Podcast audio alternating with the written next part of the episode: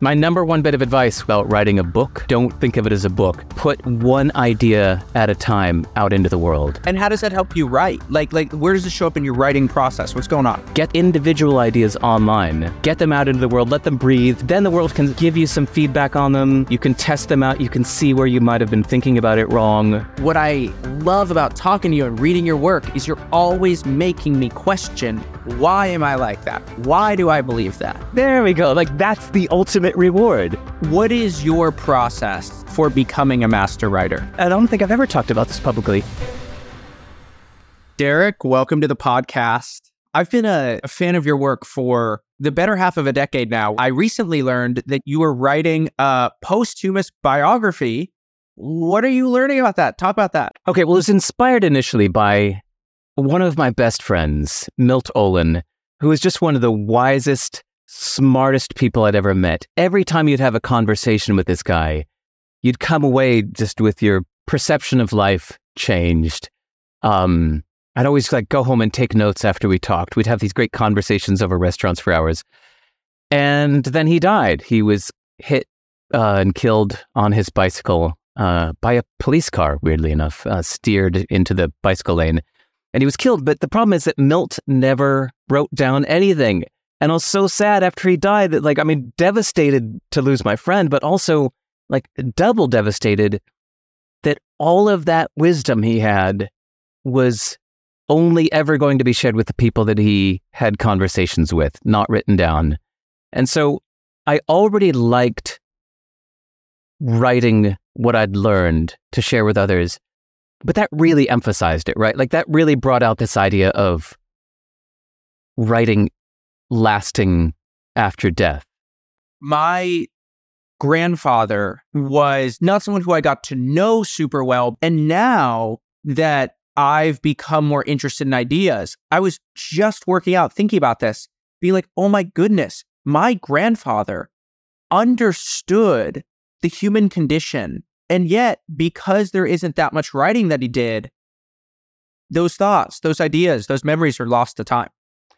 Yeah, his I've been thinking about this idea of like the the personality. So imagine this that everything you've ever learned, the culmination of everything you've ever realized or learned or taken in or experienced, that's get it gets filtered so that you adopt the traits that meant the most to you or stuck in your persona for some reason. And then when you share your personality with somebody, even let's let's like put writing aside for a second. Let's say my friend Milt Olin, his personality lives inside me now. Like I can Im- often imagine what would Milt say. In fact, I wrote this little article, uh, sive.rs slash M-E-N-T, the first four letters of mentor. So Sivers slash ment is I wrote this article about how I communicate with my mentors. So I say I do this and I do that and I do this and I do that and I I I ask myself what my mentor would say and I do all this before I contact them. And in the end, I often never contact them because I, I just needed this thought process of what would this person say. So Milt Olin was definitely one of my mentors, and I and he still is. That often when I'm in a situation, I wonder or ask myself, what would Milt say? And his personality lives on inside of me, right? So this is a wonderful motivation to write down everything you've learned, or even just share your point of view on something. Because just sharing your point of view, even if it doesn't seem that impressive or breathtaking, you're sharing yourself. And who you are is the culmination of everything you've ever learned, filtered through the things that you've chosen to adopt. And that's what we call our personality, is the things that, like the traits that we've adopted. So just sharing that with the world is filtering the past for the future. You know, one of the things that I've always so admired about you, and you see it in in in How to Live, your new book, is your ability to distill, to compress. And you did an experiment where you said, I'm going to write every day for a month. And then you said, I don't like that. How do you think about the balance between those two? Thanks for calling me out on that. I am not sharing enough lately. The past couple of years, I've just had my head down too much in other things.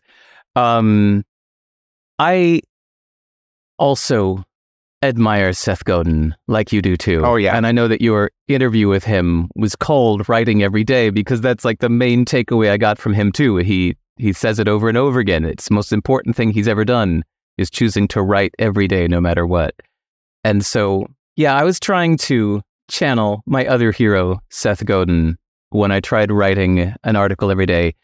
But I think the difference for me was I wanted to raise the bar a bit so that when I tell my subscribers, my fans, my listeners, whatever you want to call them, when I tell them, hey, I've posted something new, I want it to be something worthy of their time. Whereas I think that a lot of the things that I, when I was posting every single day, I didn't find it quite worthy. Um, what's funny is that somebody else from the outside once looked, who knows my writing very well and knows all of my posts, actually felt that the stuff I posted during those 30 days was of no lesser quality than anything else I've ever posted. So maybe I'm just completely wrong. I'm an idiot and and I should just post it all and not try to prejudge, uh, pre-filter for the world. But I just I feel better if I raise the bar a bit, and I, I think probably the sweet spot for me would be like posting once a week or twice a week or something like that, where I'm writing every single day, having ideas every day, but just the ones that feel like, mm, damn, that that is so worth sharing. Then you put those out once or twice a week. You know, what I struggle with is a lot of times on my more polished pieces, I lose that fire that you can only get right after an epiphany. There's a childish excitement right after you have an epiphany and you run to the page, you write it down. And now I'm not saying that the things that I instantly come up with are the best. But I do think that as a writer, one of the things that I can improve on is keeping that excitement on pieces that I have worked on for a long time. It's almost like there's a level of writing that's actually too polished. And I wonder if I run into that sometimes. Hey, you just finished reading my How to Live book, uh, or at least some of it. Did you think that was too polished? It's careful. It's intentionally careful. The frame of how to live is a very careful text. And I think that you set that out at the very beginning. I think that you say something like, read slowly, one line at a time, or something. Yeah. And so you yeah. tell the reader from the very beginning, this is a polished piece of work. For example, take the piece about Santa Monica beach running, okay? Where you basically say, you go as fast as you can. It took 34 minutes or something. And then you slowed down and it took you 38 that story is an epiphany that you had that you likely then went to the page and there's a freshness about that piece that isn't in how to live but i at the same time i think that they're different contexts Yeah.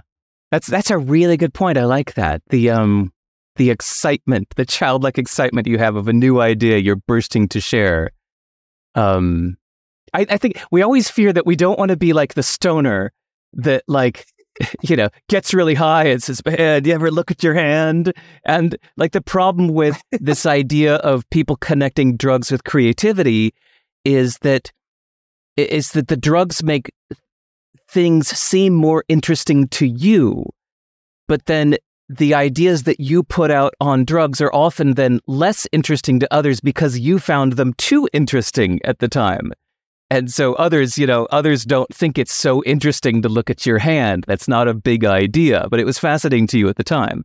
See, I think the like uh it's funny. So I sometimes wonder if like the moment I have a big epiphany, am I in am I temporarily high, you know, with this idea? well one of the things that you've said is that when listening to a piece of music that you're usually too analytical so we could almost transport this same conversation into music so does the same thing happen when you read or what are you feeling Okay, I'm curious if you have this too. When you've studied the craft of something so deeply, then you see details that most people don't see or hear in the case of music.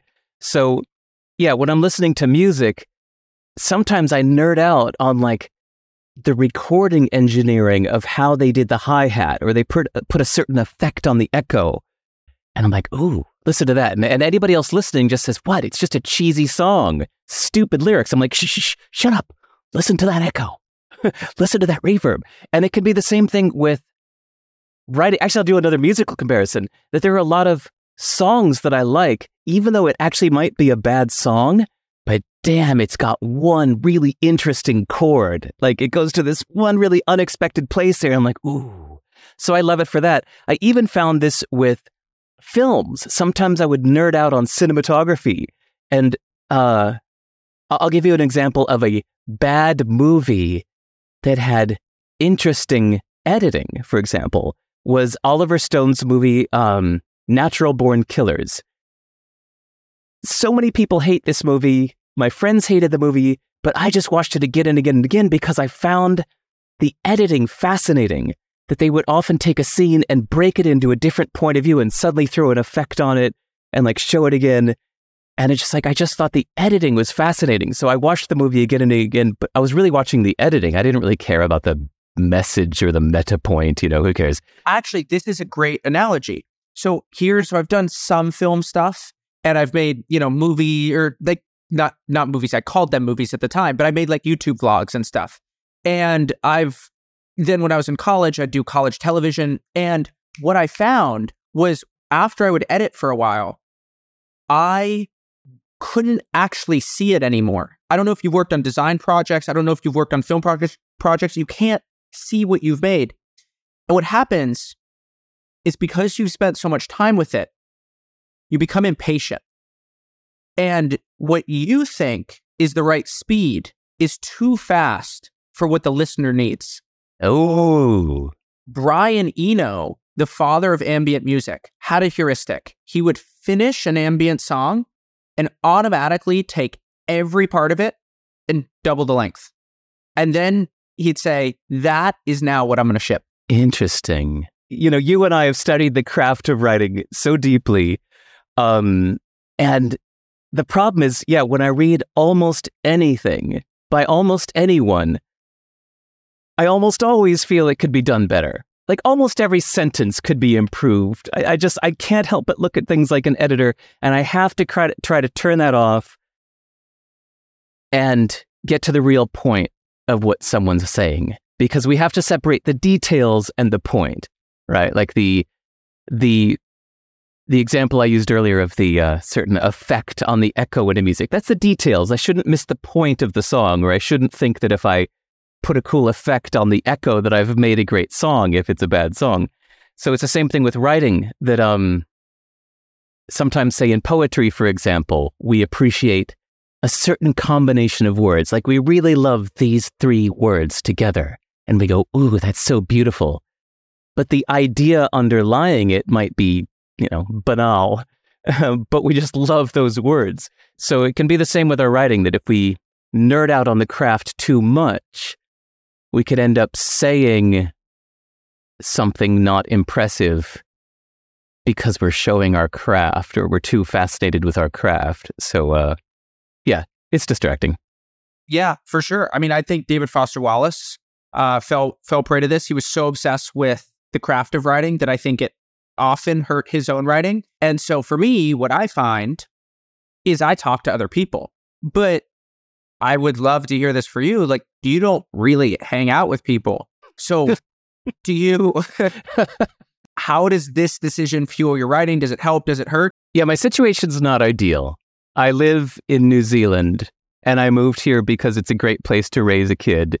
So I moved, I was living in Singapore when my kid was born and moved to New Zealand so that he could grow up in paradise. After like flying from Singapore to New Zealand, I looked back at my calendar of people I'd met. I met up with 490 people one on one in the 2 years I lived there. I had 490 like coffees basically uh, 490 conversations. And I was so social and I overdid it.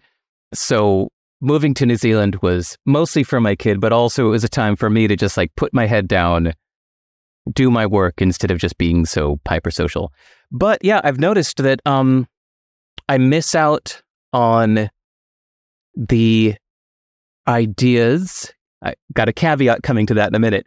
Um, because yeah, most of my favorite ideas have come from this two way banter in a conversation with somebody where first they something they bring up sparks a reaction in you and you say huh i wonder if this and and then either they can show just disinterest like hmm yeah that's not interesting or luckily they can push back. They can say like mm, no i think that's not true because such and such. And you go ah you're right. That isn't true. I was thinking of it wrong. Or the best is when in a conversation you say hmm do you think it might be this? And they go oh my god. That's so true. I've never thought about that. And you go, ooh, you know, mental note, like a like a comedian testing out new material. Um, you think, okay, cool, that one worked, that resonated. Um, and so then those are the things that I would turn into future articles is often things that my friends found amazing in conversation, or I should say not just friends, but like people found interesting in conversation. Um, the caveat I was going to say though is the phone works just as well for me. I have wonderful conversations with friends around the world. So when uh, you heard somewhere, I guess I must have said somewhere that I don't hang out with people. Um, that's just a side effect of my remote location in the middle of the Pacific Ocean here. Um, but I do have great conversations on the phone with friends, and that's still where some of my favorite ideas come from there was one thing to get super meta about this. There was one thing that I think you missed. Um, and it's this line from John O'Donohue. He's an Irish poet. I don't know if you're familiar with him, but I think you'd really like his work. And he asks, When was the last time you had a great conversation? A conversation that wasn't just two intersecting monologues, but when you overheard yourself saying things you never knew you knew that you heard yourself receiving from somebody words that found places within you that you thought you had lost. And he goes on to basically talk about how most conversations are a game of ping pong hit, receive, hit, receive. But that a good conversation actually elevates both people onto a new plane of thought. And both of them are experiencing something that they could not get to on their own. And he says that conversations like that are food and drink for the soul. And I say this because I think that this is the other thing that a conversation can do is it's two people dancing in tandem ending up somewhere that they wouldn't have come up with on their own. And it's in that partnership I think that we often come up with new ideas when you get oh yes. Oh I didn't think about that. Hey have you thought of this? And there's a support that is inside of that. There's a famous little itty bitty blog post I had called Hell Yeah or No. Of course. And the thing is, I try to tell anybody who will listen that that idea, the core of it actually came from my musician friend, Amber Rubarth, who's a brilliant musician. And it was when I was on the phone with her and talking about, like, I'm supposed to go to this conference in Australia, but I really don't want to. And I was like, talking about it. I was like, you know, I just feel that we just need to like raise the bar all the way up so that we just say no to almost everything and only say yes to the things that we're really just like, um, yeah, like super excited about. And then she's the one that said, So what you're trying to say is it's like a, not a decision between yes and no, it's a decision between fuck yeah or no. And I laughed. I was like, Yeah, that's it. It's like a decision between fuck yeah or no. And, you know, then I like wrote the article that night and uh, at first, the original version was longer, and I gave her credit, and I changed the word to hell. And um, and then when Penguin published it in this book by Seth Godin, you know, they they edited it down to just like ten sentences, which I was okay with. Um, but yeah, that was it. Was fully a conversation, like both of us bouncing off each other, and it's great. Amber Rubarth and I still have these great conversations, like every week or two. She's amazing. I don't know why I missed your quote today. I'm not usually like this, but I'm feeling it right now, Derek. And there's a line from Tom Stoppard who says, Laughter is the sound of comprehension. And I think that that's what happened in your conversation with Amber is she says that you laugh and actually if you deconstruct what's, what's going on is laughter is your body telling you that you have a very compressed unit of knowledge that has deconstructed your worldview and reconstructed it in a way that's better in an instant. Have you interviewed a stand up comedian? No, but I got to do it. Yeah.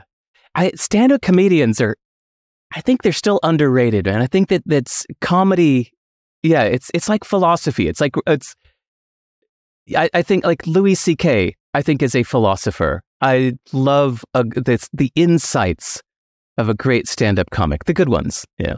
Well, it's funny. I was talking to uh, one of my best friends is philosopher, and I was talking to him on the phone last night, and he said that most of the philosophers that he's learned with take the enchanted and make it mundane, and then what he, a comedian does is they take the mundane and make it enchanted. And I thought that was a beautiful way to put it. What a comedian does, what Louis C.K. will do so well, is he'll take him getting the kids ready for school. And it'll be this super mundane thing that he's just doing. And he'll spin it into a story. He'll sort of rile it up. And by enchanted, I don't mean the magical sense of enchanted, but it's adding a scaffolding to it that makes it hilarious, that makes it ring in your mind afterwards. And what a comedian, what, what so often they do, I think Larry David's the absolute master of this, is like Larry David has this great skit about the chat and cut, where like there's a bunch of people in line, and rather than waiting in the back of the line, you go up to person number eight in line and you say, Derek, haven't seen you in a while. And it's totally bogus. Like you've met this person once, and Larry David's in the back and he goes, Oh, you're doing the chat and cut. I'm not going to allow you to do this. There have been no fewer than 10 times in my life now where I've been in a line and I've had this thing where I've seen a long line. I've started t- thinking about the chat and cut. And I do think maybe enchanted's the wrong word, but what he was going for in the conversation is it's the most mundane thing ever that you've now brought they turned into a whole story. And uh, that's what he was trying to get at. You know what I like the comparison of is drawing with what you were just talking about. That my kid is 10 years old now. And I think it would be wonderful for, I was thinking about this for him, but for any of us, to learn to draw because of the way it makes you look at details so well right? Like there's this idea that anybody can take apart a car, but can you assemble a car, right? So I think of drawing as kind of like assembling. Like it's it's one thing to look at a tree. Sorry, I'm kind of doing this. I'm looking off camera at this imaginary tree. Um, it's one thing to look at a tree, but it's like, can you recreate a tree? It makes you pay attention to the details so much more. So I wonder if comedians, whether stand-up comedians or the other kind, I don't know, um, have to pay super close attention to these nuances in life. Like that, like Larry David's specialty is social norms, right? Like all that stuff going back to Seinfeld was all social norms. Um, and call out social norms by paying close attention to them. That's kind of fun. This idea of like, you have to pay attention to details to be good at what you do. You have to pay attention to details to be good at drawing you have to pay attention to details to be a great comedian. Have you heard the David McCullough story on Look at Your Fish? Neither, no. Okay, so David McCullough just died, which I'm really bummed about, but he was a big painter. Uh, he he spent as much time painting as he did writing. He said it forces you to look. And I don't know if it's apocryphal, but he says he had a a college teacher and the on day one, he it's a writing class and the teacher plops a fish on the table and leaves and goes write about the fish 20 minutes later teacher comes back and goes what'd you write? The students go we didn't write anything. You put a fish on the table. There's nothing to write about. And the teacher goes no keep looking. And by the end of the semester they're expected to write like 3000 words about the fish. And the whole point is that you just weren't looking closely enough. The fish was there. You can write about the scales, you can write about the color, you can write about the history of the fish, all these sorts of things. And the whole point is just what you're saying. To be more focused on the details. Why did you choose not to read when you were writing How to Live? oh, because I was trying to put everything I had ever learned into that one little book. Um, the, the rough draft was 1300 pages. I was really doing like a life dump. I've heard a few other parents have this idea. Like when you're first kid is born and you think, oh my God, what if I don't live until they're old enough? I want to tell them what I've learned. I want to, I want to share my wisdom. I want to, you know, tell, put them, everything I've learned into a book. I've heard a few different parents say this to me. And I'll admit, How to Live was a little bit of the same idea. I was trying to put like everything important I had ever learned in my life into this one book. And, uh, and that's why I didn't want to read anything new because it's like I was already at a rough draft. And what if I were to read an amazing book and s- suddenly learn something new about life? I'd want to put it in there. So I was like, no, please don't give me any new wisdom. I'm on my rough draft. I can't take it. So, um, yeah, that's why. And you don't feel like reading could have helped you access things that you had known but had forgotten about? No, because I do my notes. I started doing this in 2007. I read hundreds of books before 2007, but it was in 2007 I realized I looked at this one book that I had read like only five years before and I went, huh, I know I read this, but I don't remember a damn thing from it. It's like, this is sad. It's getting lost. All this stuff I've read is getting lost in my brain. So I started at that time just keeping a pencil in my hand when reading books and underlining every cool idea or just circling a cool paragraph. And then when I was done with the book, I would open up a text file and type out my favorite ideas from this book, often paraphrasing. Um, the, the idea is that like, or it was just to capture the idea so that later I could just go back to the text file and review it in a few minutes and I could just, you know, give away the book, lose the book. I wouldn't have to read the 300 page book again. I could just read the two pages of the ideas that I found the most interesting in this book. So I just kept up the habit ever since. And after doing it for a few years, um, I started posting them on my site. I was worried that that would violate copyright somehow, but nobody's complained yet. Um, so if you go to sivers, S-I-V-E dot R-S slash book, you will see, I think it's up to 330 books now. Um, every time I read a nonfiction book, not fiction, uh, fiction I just enjoy like a movie. But when I'm reading a nonfiction book, I jot down the most interesting ideas and I post them and I review them often. Um, I'd say every week I go back through my notes from old books I've read and I just scan the notes. Or sometimes if I'm wrestling with a particular problem, I go back to the books that were written about that topic that I'm having a problem with and I review those carefully and I think about how I can apply what I read eight years ago to my current situation today. It's so useful. Talk about one of the best things I've ever done. Like, yeah, taking book notes like this has been one of the best habits I ever did. That's why I didn't, when you said like, help me remember something or kind of solidify something I knew, I had already done that. So I, I really just wanted to stop taking in new information and just output what I had learned up till this point, just so I could get it done. I'm choosing these words carefully. I really admire the pairing of simplicity and discipline that I sense that you have. Are do you identify with those words? Are you saying yes, or do either of those words feel like the wrong words? Oh no, both dead on. Yeah. You're so methodical. You know, you've been doing this for 15 years with book notes, and but then also there's a simplicity. Like even your URLs are so simple that you can just say them on a podcast. I'm not hyper disciplined, but I am hyper uh, simplified. Uh, everything I do, I'm constantly trying to get to the like. How can this be simplified? It, whether it's an idea, whether it's my life, whether it's the essence of uh, everything we do on a daily basis. And how does that help you write? Like, like where does it show up in your writing process? What's going on?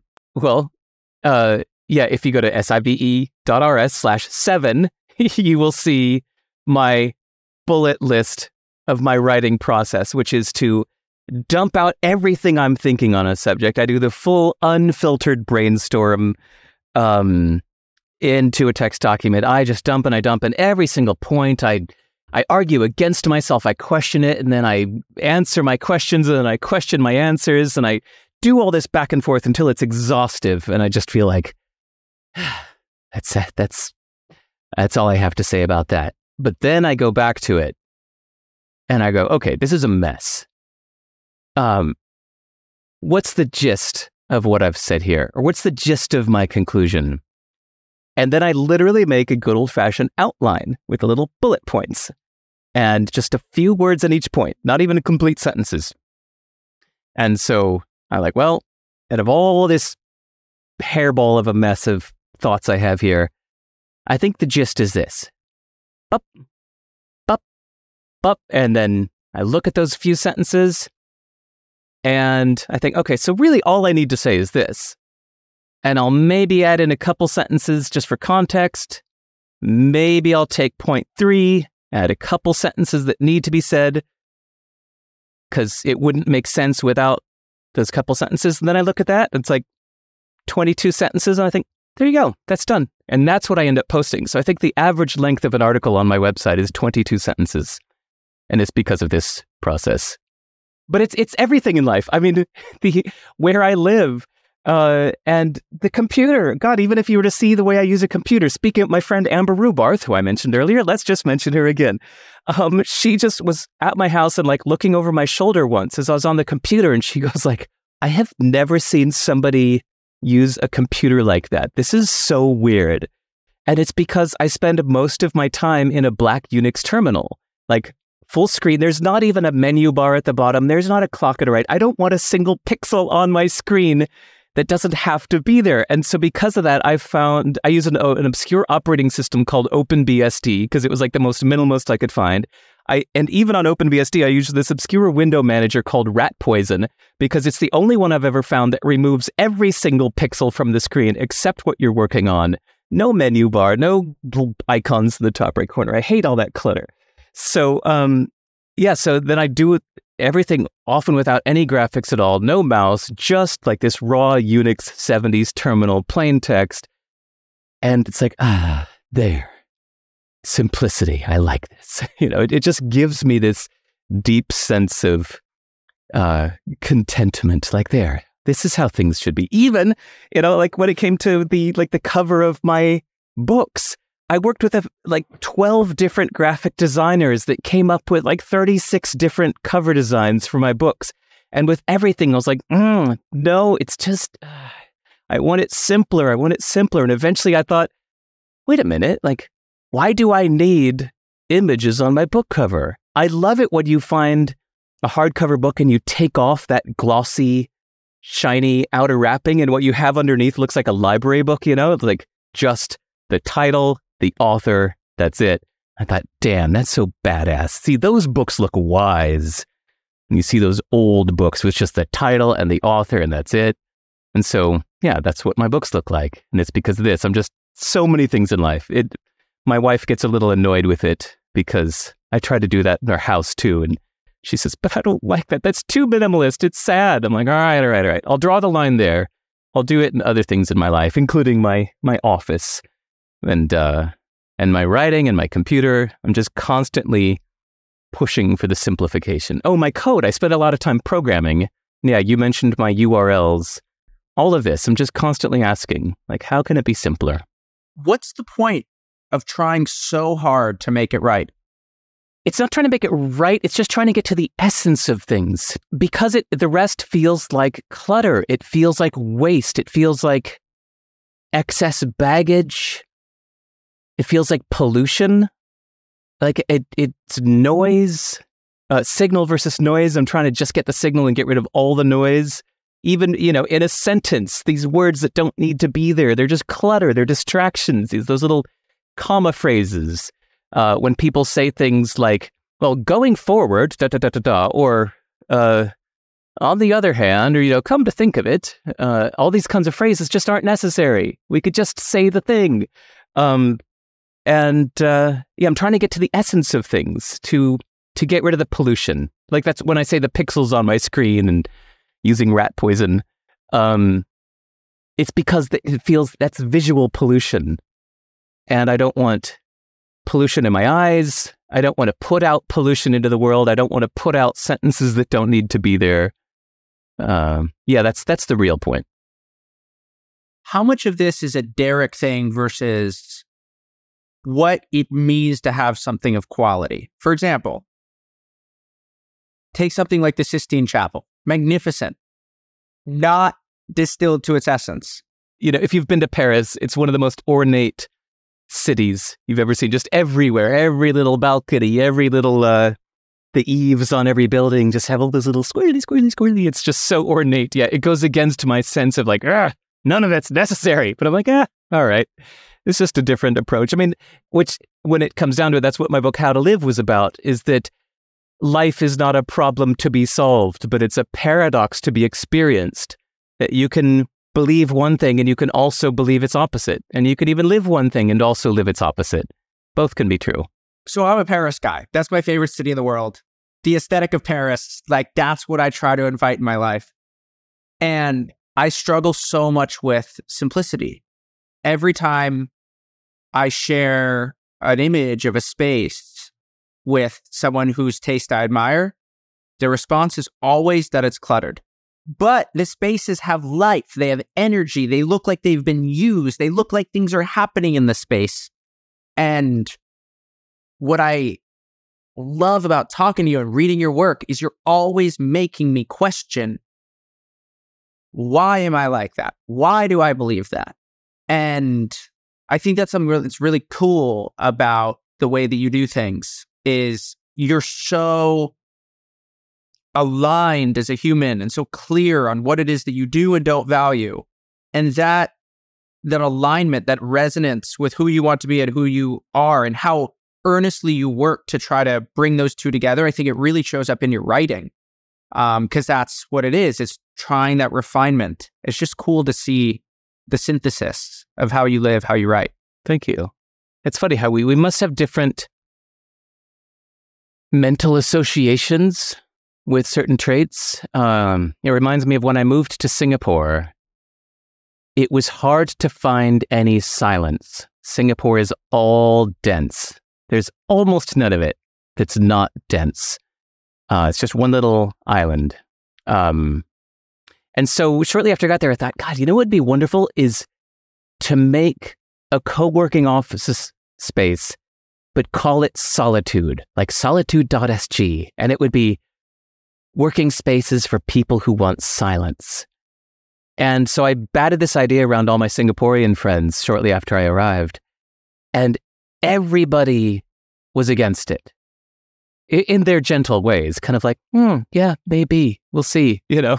Uh, but then some were more confrontational and said, like, no, that's just not going to work here. That doesn't work with the culture. And they said, you have to understand, Singapore is like two thirds Chinese heritage, like Chinese ethnicity. Um, and in Chinese culture, noise is life, silence is death.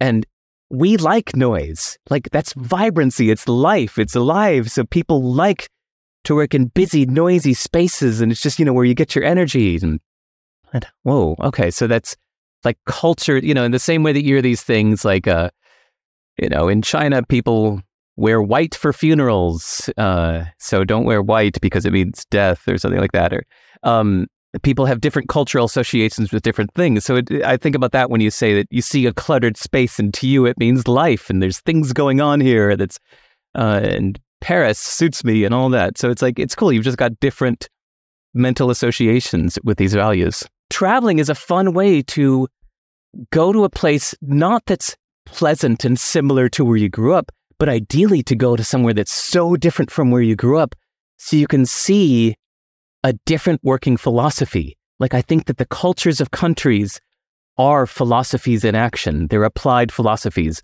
And you can see a working culture that values very different things than you, that does not value individualism or does not value ambition or does not value pleasure or does not value, you know, things that you think of as just um, unquestionably true or unquestionably valuable another culture might not value those things. And it's cool then to not just visit and take some pictures, but to, to get into it and try to import, try to adopt that mindset and try to see the world that way. You wanted How to Live to be very persuasive. How did you go about achieving that? You and I have a uh, a, a mutual friend, Ellen Fishbein. Yeah, I worked with her writing dot coach service. Uh, William, I forget his last name right now. Thank you. Yes, I worked with him on how to live. Uh, I worked with a bunch of editors, constantly trying to give me feedback. Like, is this persuasive? How I, how can I be more persuasive? In the end, um, I got some some advice. I did the best I could. Um, the only test I had, because by the time it was like getting down to those final revisions, I had been working on it almost full time for four years. I just wanted to get it out. So all I know is that I was persuaded as I was writing it that each time I was writing a chapter, I felt like, you know what? Forget those other chapters. This is it. This one has the answer. This is how to live. And I was completely convinced myself that this was it. And then I'd work on the next chapter, which had the opposite point of view. And I'd say, you know what? Actually, what was I thinking yesterday? that one is, this is it. This is really the way to live. And so I persuaded myself very well. I don't know if it was persuasive to others, but I had to just draw a line somewhere and say, I think it's good enough. People ask, how do you know when you're done? And you never really feel done. And it's frustrating. And I've published pieces too early where I needed to work on them more. And I didn't have the courage to look in the mirror and say, I needed to make a change. And for whatever reason, I was afraid to do that. Maybe I co wrote a piece with somebody and I was afraid to tell somebody else that something that they wrote wasn't good enough or vice versa. And then I've also written pieces going back to the beginning of our conversation that I spent too much time on in a way. And now I've been working through this. And I think that when you were talking about the seven ways that you write, one of the things that I think I'm missing is that you can have an epiphany after you've been working on something for a while. And once you have that epiphany, you can just run with it. You can roar, you can sprint, take off like a cheetah.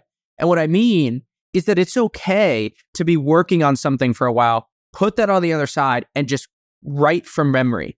I think it's Jordan Peterson says that one of the best reasons why you should write from memory is that when you do that, it's this compression algorithm in your head where your brain is automatically separating what is the signal from what is the noise. And I think that that's super helpful. And so I've sort of worked my way out of this with something I'm going to try, which is it's okay if I work on something for a while, but often, and the question is, how do you know when? I probably need to start all over and write it, and I'll run through that compression algorithm and still maintain that giddiness that I think is part of good writing. Nice. I like that. Yeah, Jordan Peterson says the same thing about things like the Bible and fables, where he said, like, you got to understand these oral traditions have let everything fall aside that wasn't important in these stories. Everything in these stories is important. I like that. Buying this book was really fun.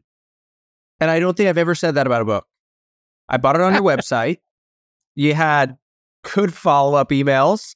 And then I got all your books in the mail at the same time. Why do you sell books in the way that you do? Few reasons. I mean, for one, it's just you think things could be done better. You don't just want to be a book on Amazon with that whole mess, and maybe you don't fully support Amazon and don't think that they that the world should be giving them more money.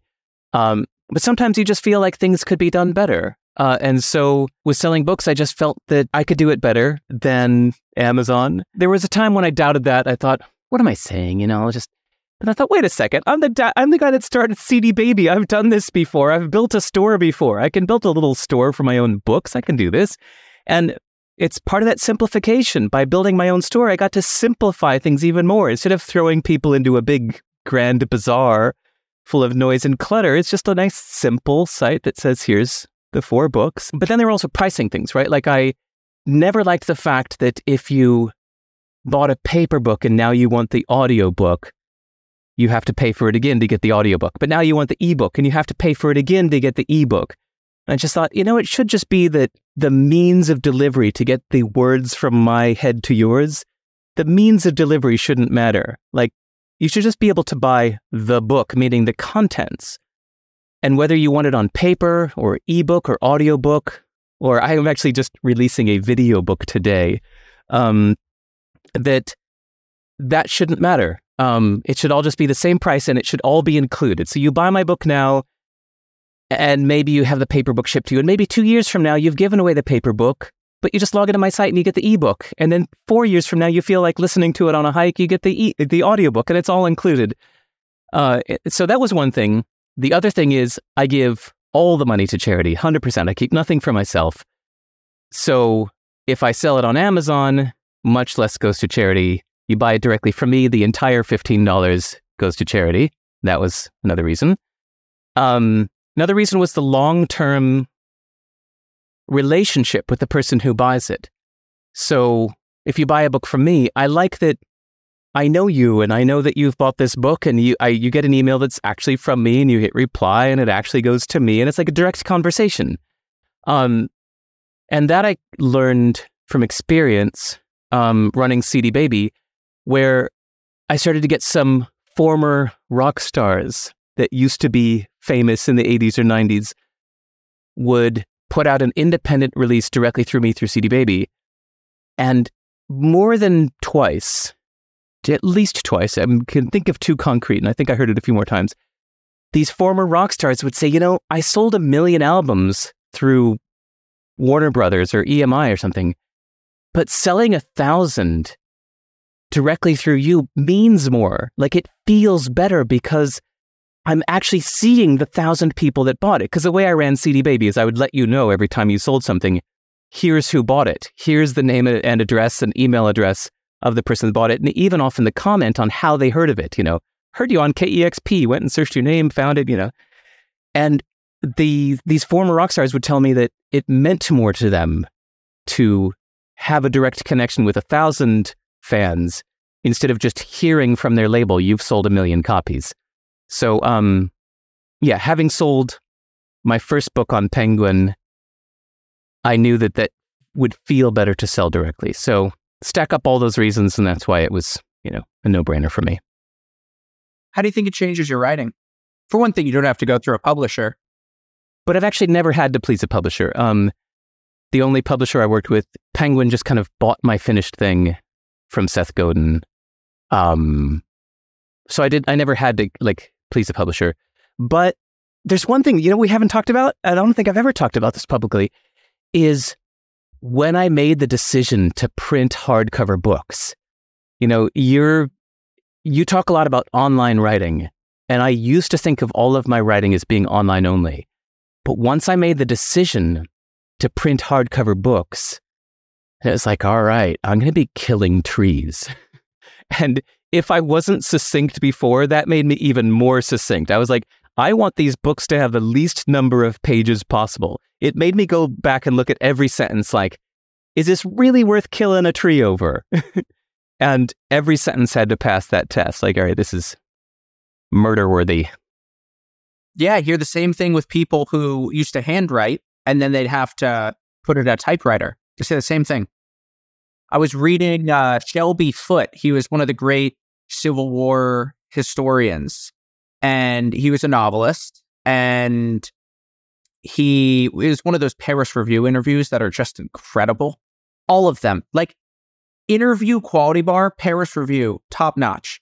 And he said that one of the big problems with writing on a computer is that there's a lastingness to things that you write on a computer because you can copy and paste it that there isn't with handwriting and putting it into a typewriter. I like that. Again, it's like what we, we were saying with the oral tradition the things that get worn down through writing from memory or retelling. Yeah, just the just the stuff that needs to be there. It's a cool common thread. So then what is the role of online writing in your portfolio? Mm, my number one bit of advice when people ask my advice about writing a book is I say, don't think of it as a book. Put one idea at a time out into the world. Like shine a spotlight on each idea because it would always make me sad that there would be these books that I would read all the way to the end. And sometimes there would be a brilliant idea on page 280. And I've read the statistics of how few people, well, first, how few people buy a book and how few of those that buy a book actually read the book. And I thought, man, there's so few people reading this idea on page 280. I wish this idea would have had its own spotlight. And uh, I think that's a reason to post individual ideas online as individual articles. Um, get them out into the world, let them breathe, let them get some feedback. Um, don't just keep them in your own private, locked, secret um, area. Release them to the world. Then the world can can give you some feedback on them. You can test them out. You can see where you might have been thinking about it wrong, or you can get people applauding and saying, "Oh my god, I love this idea," and then you take all of these things you've these individual ideas you've posted online and then you can turn them into a book with a greater sense of confidence that these are the that these ideas are ready as a collection of ideas in a book. That's how I see it. How do you think that the shareability works differently? In the sense that when somebody shares a book with me, the chance that I read it is much lower, but the weight of the recommendation is much higher, both in the added friction of sharing a book. And if somebody shares an article with you, they say, Hey, check this out. This is pretty cool. If someone shares a book with you, they say, This changed my life. Yeah, I have nothing to add. I agree. you wrote anything you want in what, 10 days? Yeah. I didn't ever mean to write a book. And then Seth Godin, like, literally called me out of the blue my phone rang from an unknown number and I answered and he said, Derek, it's Seth Godin. I went, Oh my God, hi. And he said, uh, I'm starting a new publishing company and I want you to be one of my first authors. Will you do it? I said, Of course. so he said, Okay, I'm imagining this. He's actually the one, maybe to blame for my short books. He said, Where these aren't going to be like usual books. They're going to be more like manifestos. He said, I want like 10,000 words, 11,000 words. They're going to be a manifesto. And I said, All right. He, he said, So, uh, yeah, go. I said, Okay. And so I just kind of looked at some of the things I'd written already.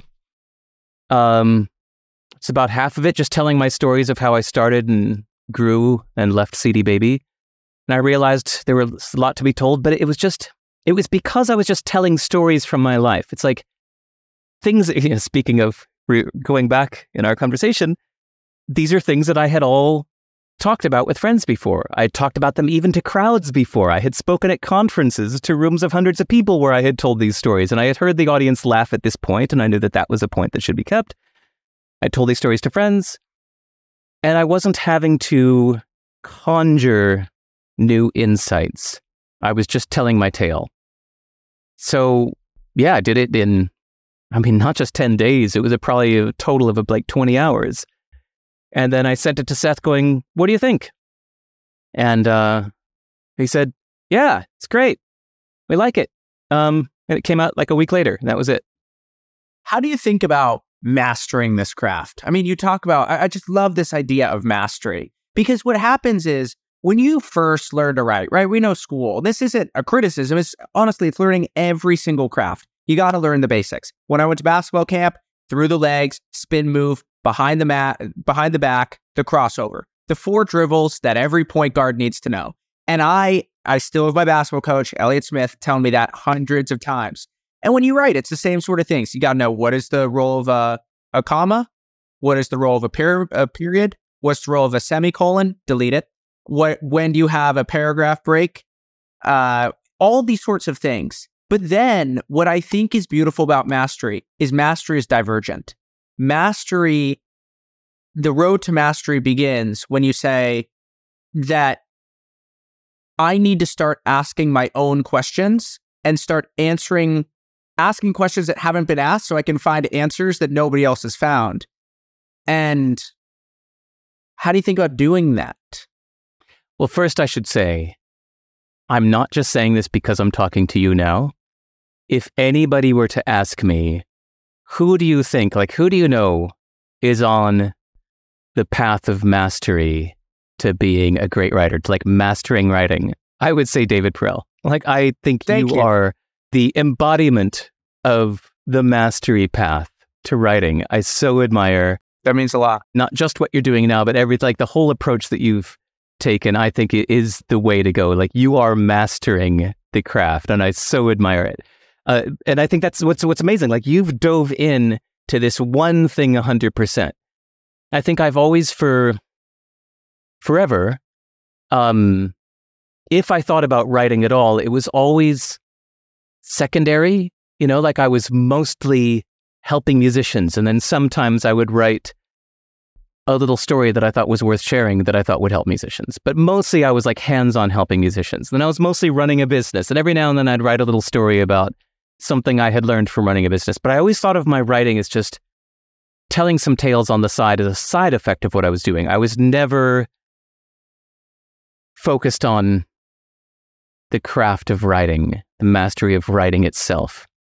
The story that I tell myself is I have way below average writing skills, and therefore I need to work harder than everybody else to learn this craft. What is your process for becoming a master writer? Okay, you've qu- you've made some quotes here. I'm going to quote somebody. I don't know who said it, but some musician at some point said, "If you can learn music, you can learn anything." And I loved that because if you think of the typical path of learning an instrument, lots of playing your scales, not just scales, but arpeggios and this, different chord patterns, spread out, tight. It's digging into these little details. Um, when you hear a musician practicing, it should sound bad. Musicians practice what they can't play. Musicians don't just sit there and play what they know all the time, or if they do, they would suck. They would just not ever get any better. When a musician is practicing, what, they, what they're playing is the awful sounding things because they can't play it yet. It's like, damn it.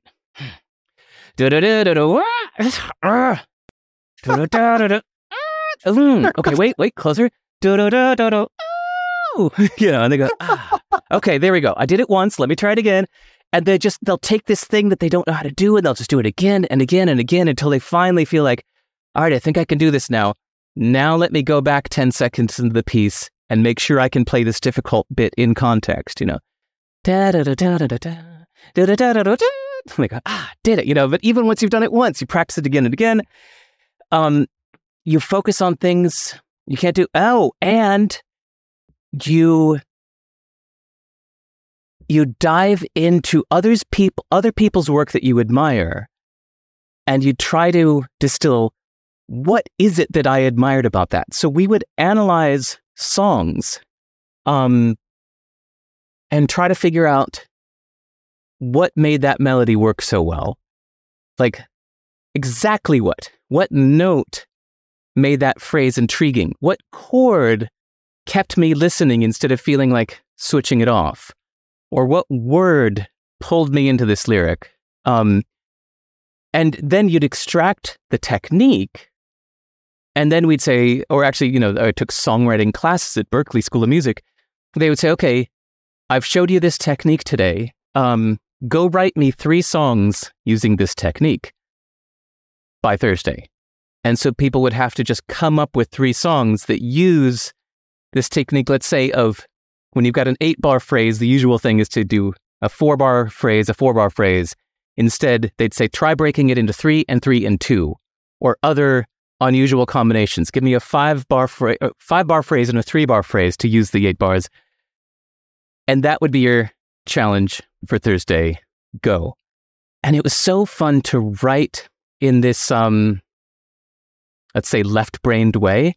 We think of songwriting and writing as just pure creativity. And so to take certain rules and apply it to me is, is creatively liberating because it's just saying, all right, I'm just going to do this technique. And actually, some great songs of mine came out from these little challenges. Look at what musicians do to master their craft and think of how you could apply that to whatever you're trying to master. Not, I mean, we're speaking mostly to writers today, but say if you're trying to be a great programmer, or what would it look like to try to master entrepreneurship the way that musicians practice their instrument? Like, could you actually like start a business every day? could you start a hundred businesses just to practice the craft of starting a business?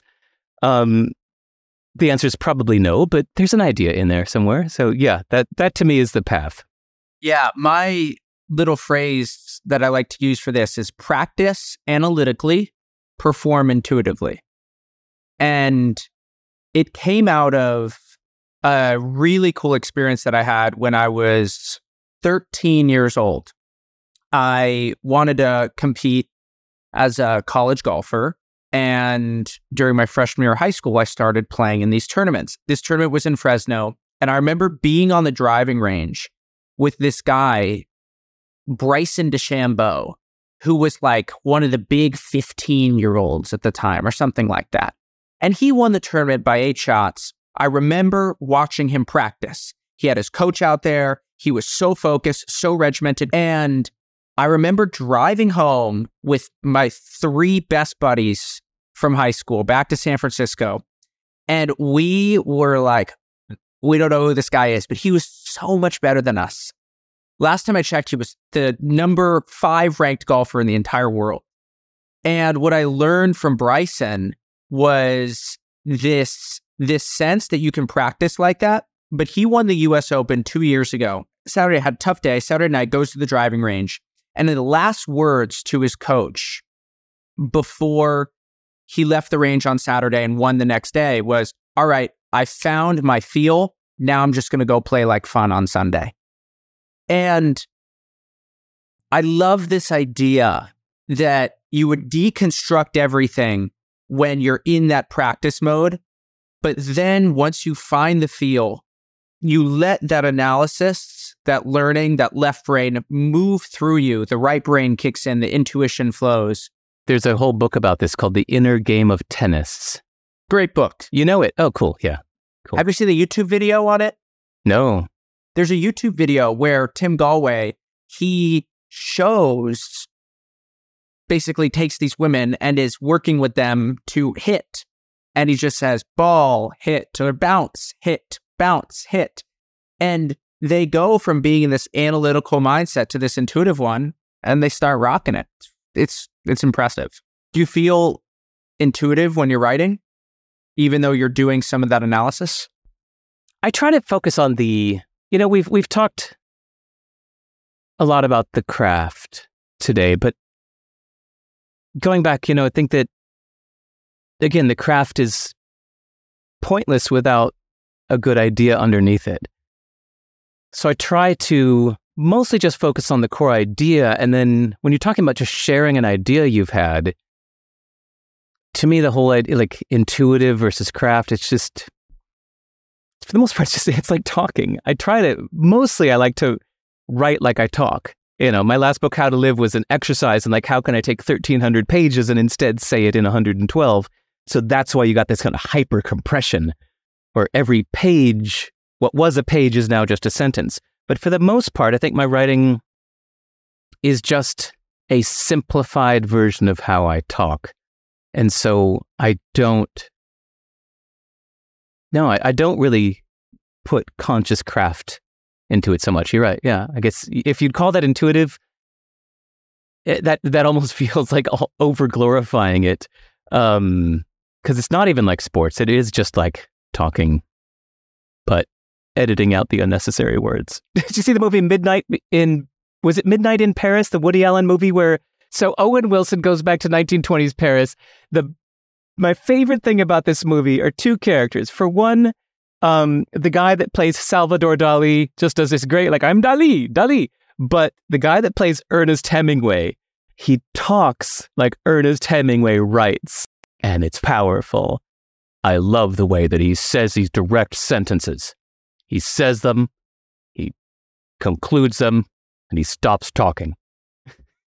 And I love that. And watching that movie, I was like, damn it. See, that's a way to kind of like to walk your, to walk your words, to walk your, uh, to talk the, talk the way you write, um, is the way that that actor plays Ernest Hemingway in Midnight Before Paris. I recommend it just for those scenes alone.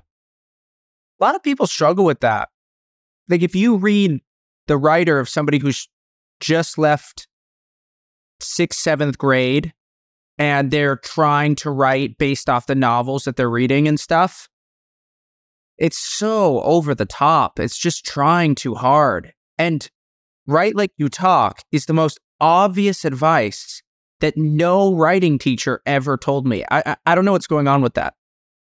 To me, I think the biggest problem to unlearn from school is page count, is feeling like something has to be 10 pages on a subject. Um, and if you think you get a book deal, that it has to be 300 pages. Um, I'm constantly trying to like, like, how can I make this shorter? How can I say less? Whereas I think we spend so many years because of needing to turn in assignments, like you said about the fish, where we feel we have nothing to say about this.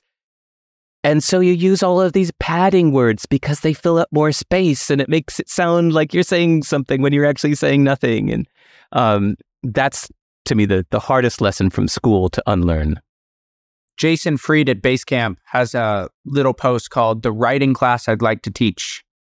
And he says, take an idea, write two pages about it, write one page about it, write one paragraph about it, write one sentence about it.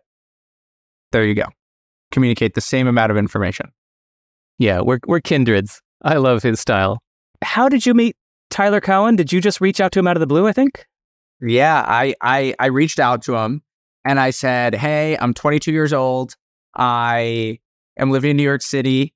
I would like to go interview. I'll take, uh, I'll, I'll go down to DC. I had no money at the time. So I took a $5 megabus and it was packed. I'm sitting, it was the last ticket. So I'm sitting in one of those, you have the middle table and it's like seats of four and traffic the whole way down. And our legs are just like rubbing against each other. Terrible experience. But I go down, have uh have an hour with Tyler. And I remember at the end, he said, You're a kindred spirit. I didn't know what a kindred spirit was at the time. I didn't know what that was. So I get out of the room, I look up, What does kindred, kindred spirit mean? I'm like, Oh, wow, that's a really nice compliment. And a year later, I get a $20,000 grant from Tyler Cowen, which allows me to start Write of Passage. Otherwise, without that money, I wouldn't have been able to do it. And you just, you cold called him. I love that. I think there was even a story. I listened to the interview you guys did together where you said that you emailed him some long piece you had written and he replied back almost instantly. You were like, how the hell did you read that in time? And he actually had like critique on your piece and had read it. It's just, I think, yeah, people underestimate how effective it can be to just cold email somebody and make that introduction. Because ideally, if you have enough um, self esteem, you think of yourself as worthy to speak with too. And the people that are putting themselves out there publicly are the ones that like this two way connection. There are plenty of people doing what we do that just stay head down and silent and don't talk to anybody. But the ones that lift their heads up to the world and put themselves out there like this are the ones that like the two way interaction with people. So, like Tyler obviously does. It's really nice to just get somebody who reaches out with something earnest and that isn't just some kind of templated email because it just reminds you that what you're doing is moving people in some way.